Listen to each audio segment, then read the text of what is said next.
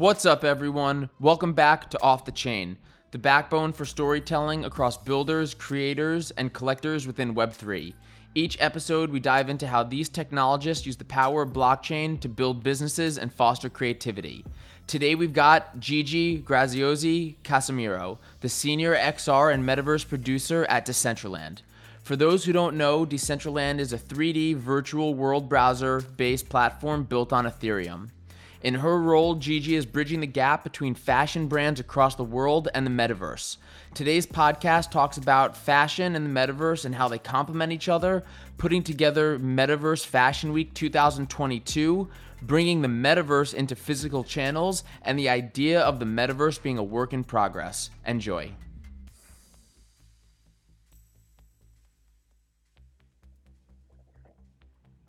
Gigi, it's so good to meet you. How you doing? I'm doing great. Happy New Year. You as well. You are the first guest that I'm having on the podcast this year. So I'm very excited for this. I've heard wonderful things, and hopefully, we have a great conversation today. I'm super excited. I love chatting with incredible people, Dylan. So I'm super excited. Love that. And so I know who you are, but before we get into it, can you just tell us a little bit about who you are and what you currently do? Sure. I am Gigi Casimiro. I work as senior XR producer and events producer at the Decentraland Foundation, and also I'm the head of Metaverse Fashion Week. And I do have a quite multidisciplinary background, so we can talk a lot about many things today. and from a multidisciplinary background, you've lived all over the world Asia, North and South America, you've lived in Europe. Where are you currently based, and what's been your favorite city or country that you've lived in? That's a funny question because I don't have really an answer. I am a nomad, a nomadic person today. So I still don't have a home. I have a storage that is in Lisbon. So I have three bags, all my suitcases are there, uh, but I really live everywhere. So my answer is my things are in Lisbon, if that gives you some sense of relief, some comfort. Yes and definitely i think south korea was one of the most incredible experiences because for me it was really detaching from the occidental western culture and going beyond. And i think seeing a different perspective on so many things not just culture but uh, how people relate to each other relationships and cuisine. And i do have till today lots of friends in south america from a korean background. So it was really special to me. I felt it was a place where past future and present coexist in peace, you know? That's really beautiful. And from a work perspective, you previously spent time at the first augmented reality art market app in Latin America. You're now at Decentraland. What made you transition into decentralization and the world of NFTs? Well, it started actually, I think, in my my previous works that were really pretty much like in the XR industry and working with immersive worlds that was already somehow connected to what eventually would be called the metaverse, right? So whoever was working with digital twins or experiences in 360 or WebGL or VR, they were ready on that path. But I do feel that the discussion on decentralization really came from my PhD that was focused on the politics behind digital memory pretty much. And then i started really researching about the monopoly of, of digital memory the tools out there and then eventually i found a manifesto from the 80s about crypto anarchy and how in the beginning of the internet there was already concern about data privacy data ownership and individuals privacy. So i think that's when i really started thinking about it. And then Decentraland just converged sort of my academic work with my professional experience. And before we keep going, what does XR mean?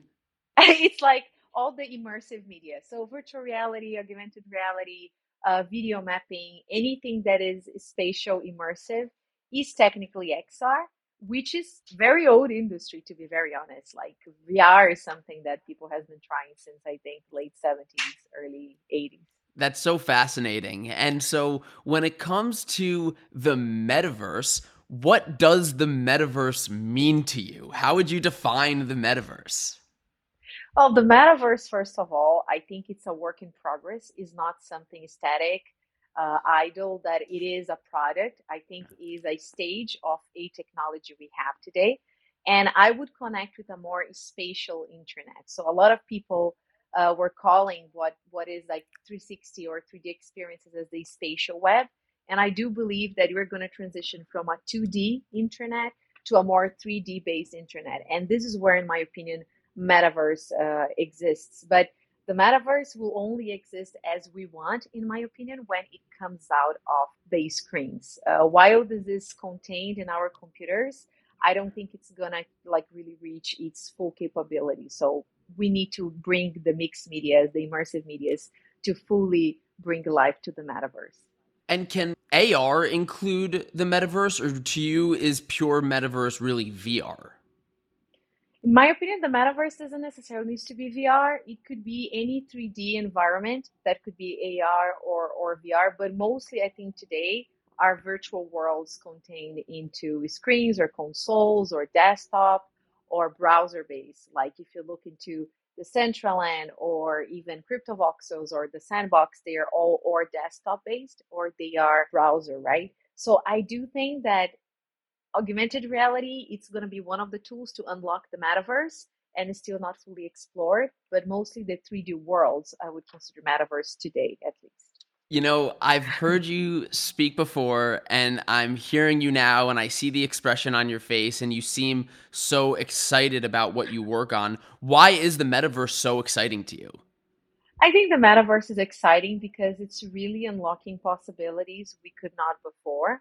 And I think it's going to be a moment of critical thinking about where the tech brought us. You know, like we have been talking about immersive experiences and defeating the physics, and the metaverse is the beginning of making those ideas accessible to each individual. So this is what excites me, you know, that is really bringing that into a level of popularity that everybody will be in the metaverse because it's the natural stage of the internet. It's just three dimensionalizing. It's it's almost like bringing the, the internet as a place that is uh, like not clear defined with no boundaries to a place where we understand what it is. So you have land, you have a geography, you have coordinates. It's way more humanized internet than we knew before. So, from a practicality perspective and what we can actually do with the metaverse, you led production for the Metaverse Fashion Week 2022, which hosted more than 70 global fashion houses,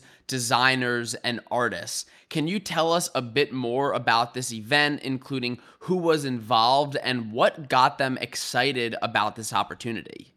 Of course. So, the Metaverse Fashion Week 2022 was really the first experimental edition of this event. Um, and it really started from us looking back to the community of users that existed at that point at Decentraland and how they were very much creators for fashion. They were already creating a lot of digital garments and fashion elements for their own events. So that was our start. And then slowly we started finding key pioneering partners like the UNXD luxury marketplace. And we started with them really uh, conceptualizing what would be this virtual fashion week that is non-territorially bounded but mostly globally and anyone can come for free. So this idea of making it accessible. So the event was really pioneering in that sense but it was an opportunity for us to connect brands that are very well known in the industry with new creators. And i think that became the most precious thing about this event you know being able to put together two generations of creators and bounding them with projects. So lots of brands like Dolce & Gabbana or Etro had their garments, their digital clothing, tailored virtually by new designers or digital creators that were part of that ecosystem. So I think the creators economy was quite key for us to discuss. And we had a very short time. We had three months.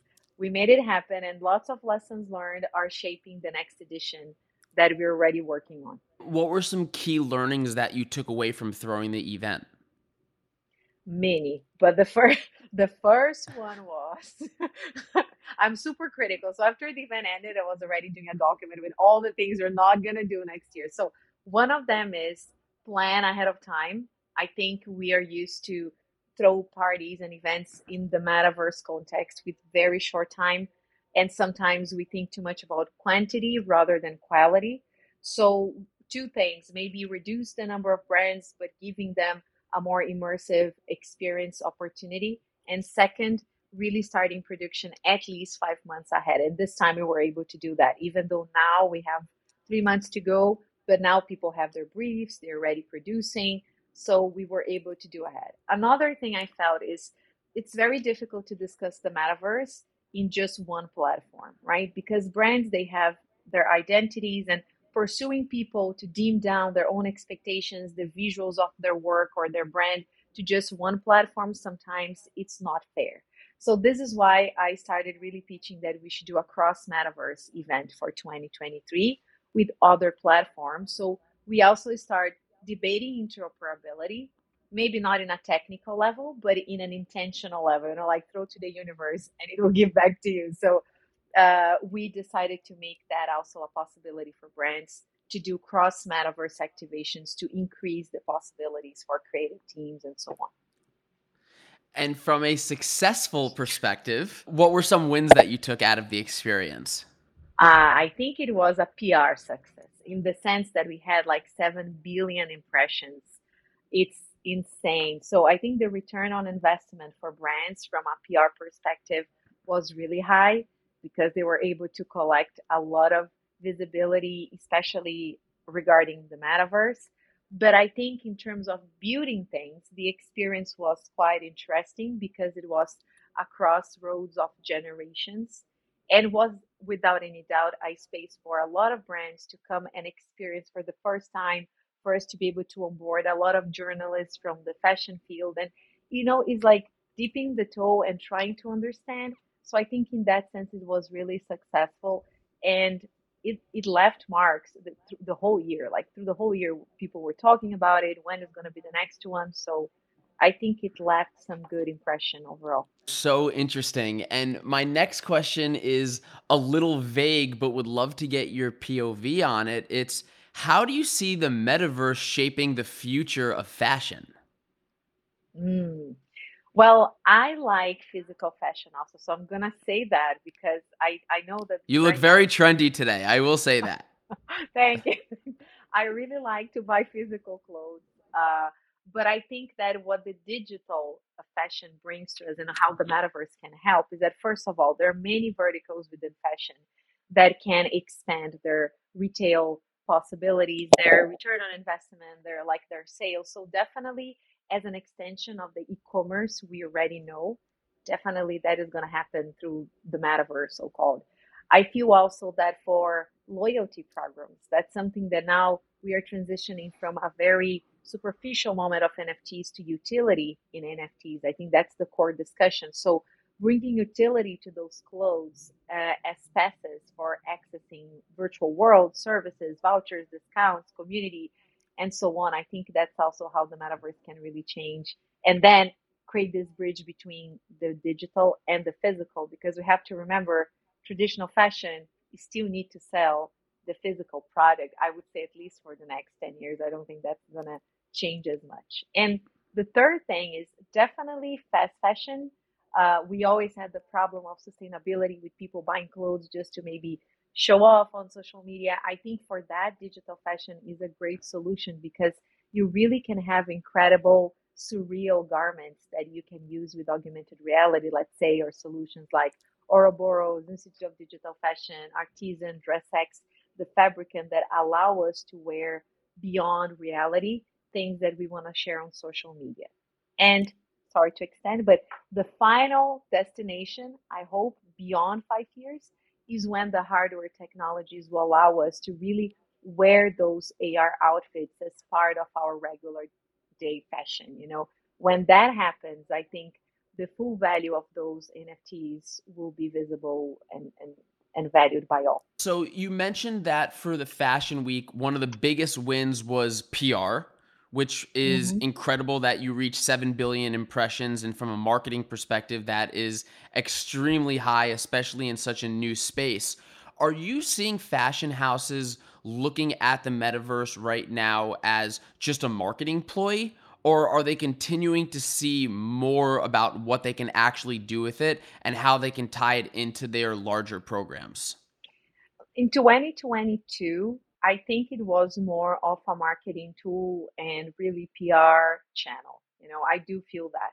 Now, 2023, I think it's coming after recession of recession in the physical world and the digital world, bear market, so many uh, complex discussions. And I do feel that brands are entering the space thinking exactly about return on investment and tangibility and authenticity. So, how can I keep being myself in this space? And how can I bring this digital initiative also to my retail, to my physical product? So, I do feel that it's all about utility. So, they're looking into what they can create, but from a membership perspective, maybe reaching new audiences or or creating more bonds between the customers they already have and their services or products. So I think now it's not about marketing only. They're trying to create a connection between physical products and digital mostly and you know real results that are not just about marketing or impressions or social media.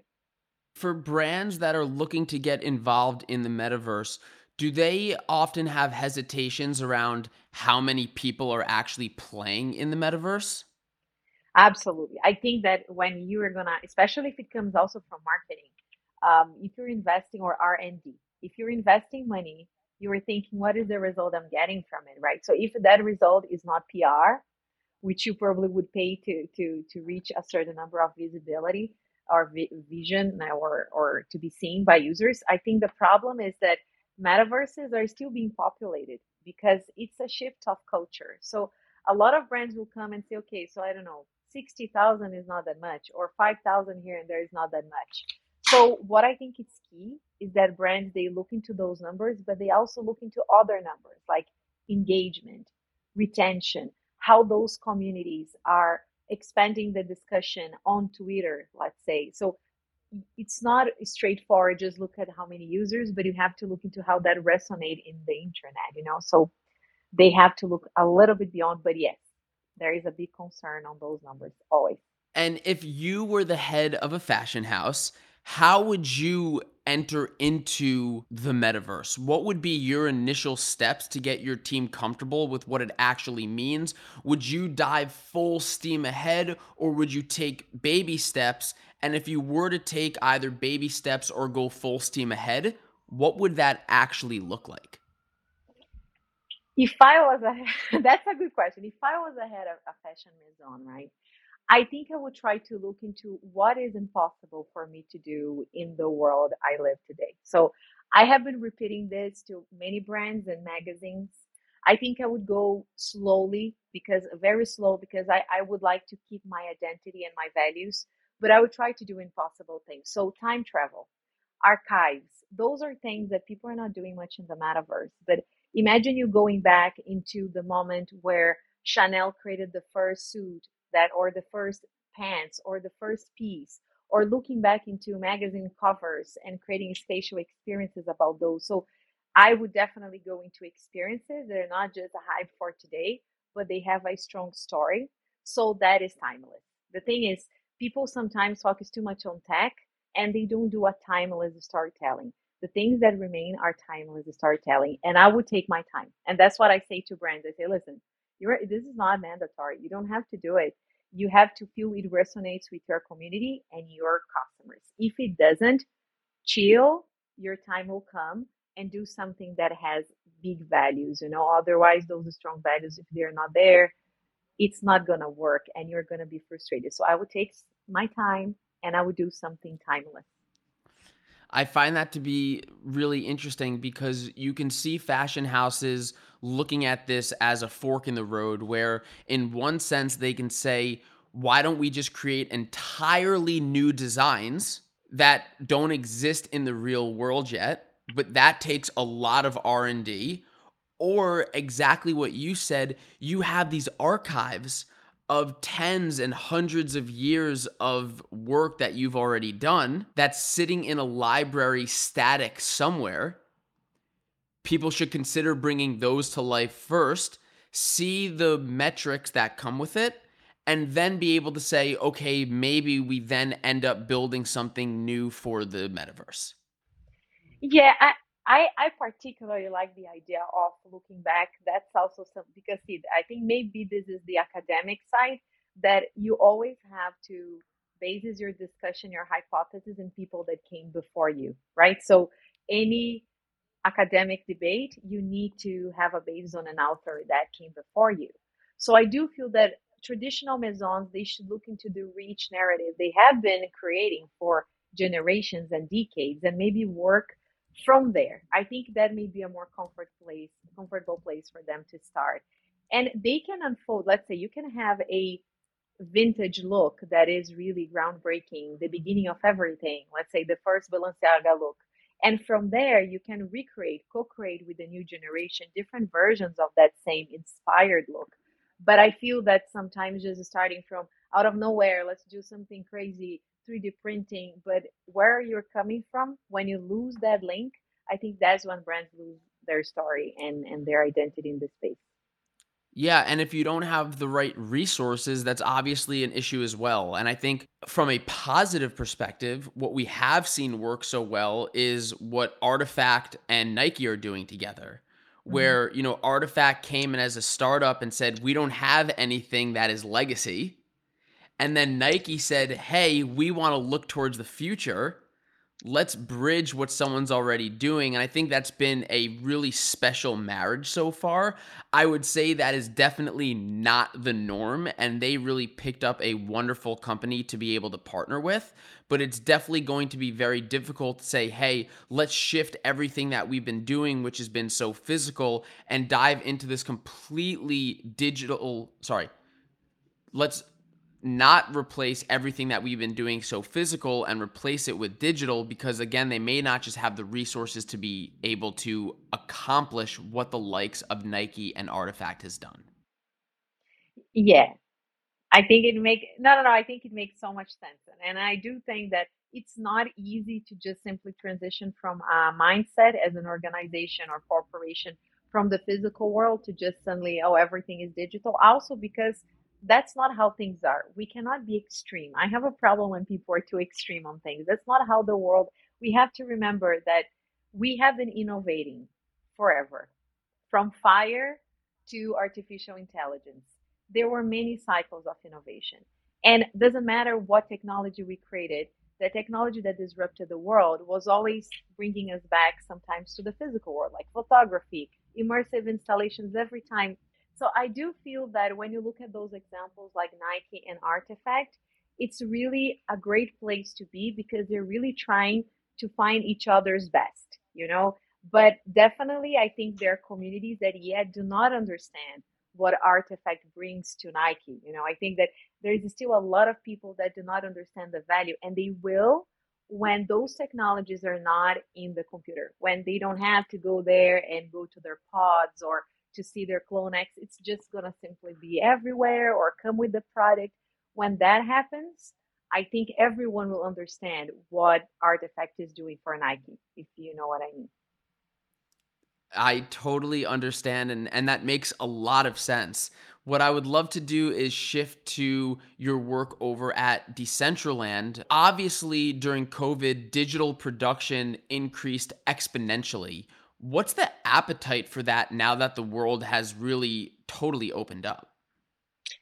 That's a very key question because I do feel, and that's a very personal opinion, I do feel that we saw in 2021 and 2022 uh, the metaverse being consolidated, and then people were like productizing the metaverse. You know, like you gotta do something in the metaverse. Why? Because it's the metaverse. You gotta be there. You know, it's it's the thing. And then now I feel that we are, you know, things are cooling down a little and we are understanding that the metaverse is a tool. Is a tool that is gonna fit a corporation, is gonna is gonna fit a purpose, and that is gonna be used by corporations, companies, and brands on demand when they need. And I think us as producers, we need to understand how we can help them to identify that moment, not creating a new problem for a brand, but actually looking into the problem they already have in their whole ecosystem and saying, listen, this is what we can do for you. We see already that you have an issue, and the metaverse is an excellent tool to solve that problem. So the appetite may be different. I don't know if it is less. I think that now people are not just doing for doing it. They are trying to think, okay, I have an issue. How can I solve this issue with a metaverse platform or with a metaverse activation? And also, I think activation is a term that is going to stop existing in the sense that I think brands are trying to think long term processes in the metaverse, not just I go there, do something, and I disappear, you know?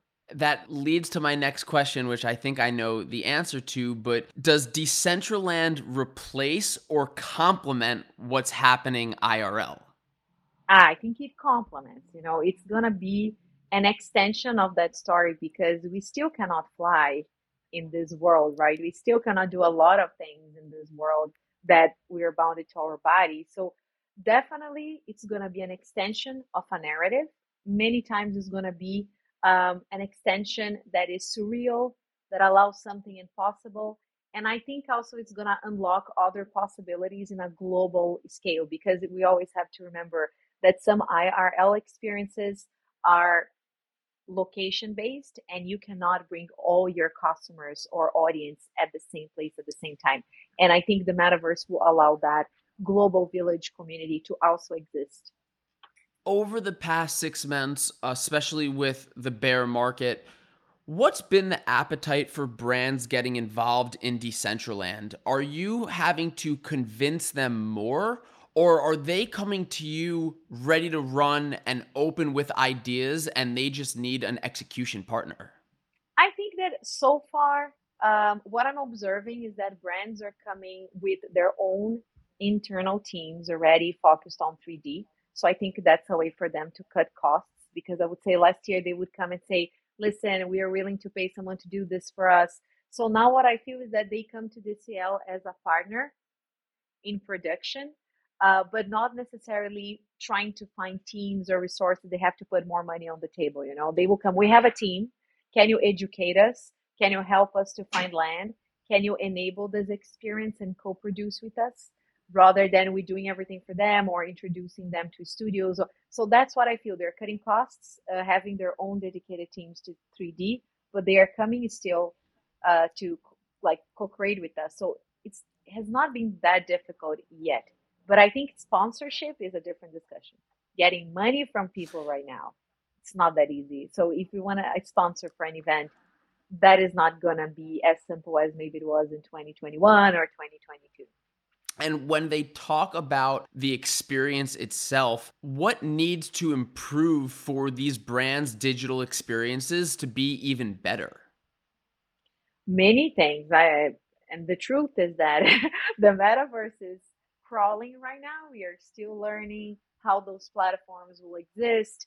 And of course, we do have hardware limitations and software limitations. So, first of all, I think there is a high expectation from brands and, and the overall industry to have a high resolution experiences one day right so i think this is the first thing we listen all the time now user experience also has be has to be improved especially when we talk about blockchain virtual worlds right because still not that simple you have many steps you have different funnels that oh you have to log in into your metamask and then you have to uh, sign a transaction and not for everyone that is easy. So I think there is a lot of improvement to be done there. How we can just facilitate things, you know, don't, don't make them complicated. So I would say user experience and graphics still have to improve a lot, but we are working that on a daily basis, trying to improve it.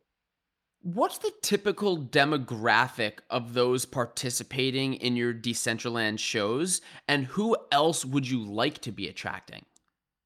Well, right now, based on our market research, like we did research on that uh, last year, we recognize that our community is mostly from 18 to 45 ish years old, but people that do have an understanding, they're crypto enthusiasts, right? So that means that are people that can purchase items, they purchase NFTs, they invest in cryptocurrencies. I think it will be really interesting to expand to users that are really new to that space. I think we try that more and more, but we need to improve the overall onboarding experience, which we are. And recently, the platform launched a, a new feature called Worlds that allows people to create outside, like without any need of buying a land or, or being a landowner. They can just deploy an experience like a separated website, almost like uh, Dylan Verse powered by Decentraland, you know. So I think those are efforts to really bring that to everyone and not to make it very complicated and also to expand to other audiences that are not crypto friendly or even blockchain educated i find that with many companies that i speak to advise chat etc where they've built these products that are so crypto friendly but while we're still in this bear market we need to make sure that we're onboarding some of the normies. And so people are definitely looking for what sort of sub products can we build to get people involved in our verse, our own world, yeah. our own metaverse, to be able to educate them, get users, and then maybe one day have them graduate into some of more of the advanced products. So very interesting that you said that. Yeah, correct. And and the truth is we can't just um, intimidate the generation or the demographic that is not inside our space because we are the minority, right? So we have to understand that the different here, like the majority of people yet do not understand. They also feel afraid of investing. So we have to slowly educate. And in my opinion, there are two things that you can do to increase this connection empathy and sympathy. You really need to to understand what the other person is going through. They struggle of entering this space and not intimidate. So I think all platforms we have to create some byproducts, as you mentioned, and, and, and create bridges with the other communities. Well, without you even knowing that, I think that is the perfect closing statement. Gigi, this has been an absolute pleasure, and I'm so glad that we now have this relationship. I really wish you the best of 2023, and I hope you and I can stay in touch. This has been so much fun. Absolutely. I'm super happy, Dylan. We have to create a Dylanverse and invite people to go to your, your metaverse, but I would love to stay in touch. Thank you for the invitation and let's unfold the possibilities of the Web3 space. We are here to do that. That's our mission. I love that so much and enjoy the rest of your week.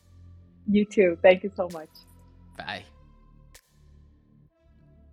That's it, everyone. Hope you enjoyed. Hit that subscribe button, and we'll see you next time.